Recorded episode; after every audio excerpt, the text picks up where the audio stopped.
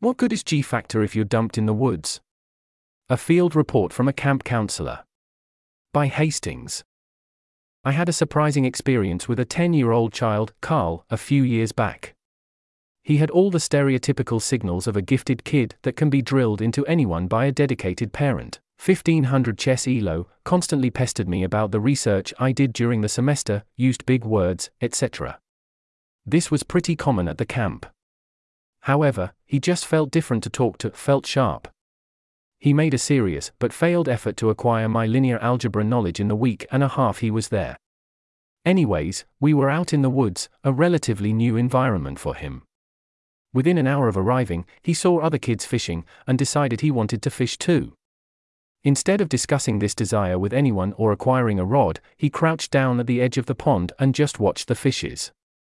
He noticed one with only one eye, approached it from the side with no vision, grabbed it, and proudly presented it to the counselor in charge of fishing. Until this incident, I was basically skeptical that you could dump some Artemis Fowl figure into a new environment and watch them big brain their way into solving arbitrary problems. Now I'm not sure. His out of the box problem solving rapidly shifted from winning camper fish conflicts to winning camper camper conflicts, and he became uncontrollable. I almost won by breaking down the claim, you have to do what I say, into, you want to stay at camp. Here's the conditions where that happens, map it out, you can see that you're close to the limit of rules broken where you still get what you want. This bought two more days of control. Unfortunately, he seems to have interpreted this new system as win untraceably, and then was traced trying to poison another camper by exploiting their allergy. He's one of two campers out of several thousand I worked with that we had to send home early for behavior issues.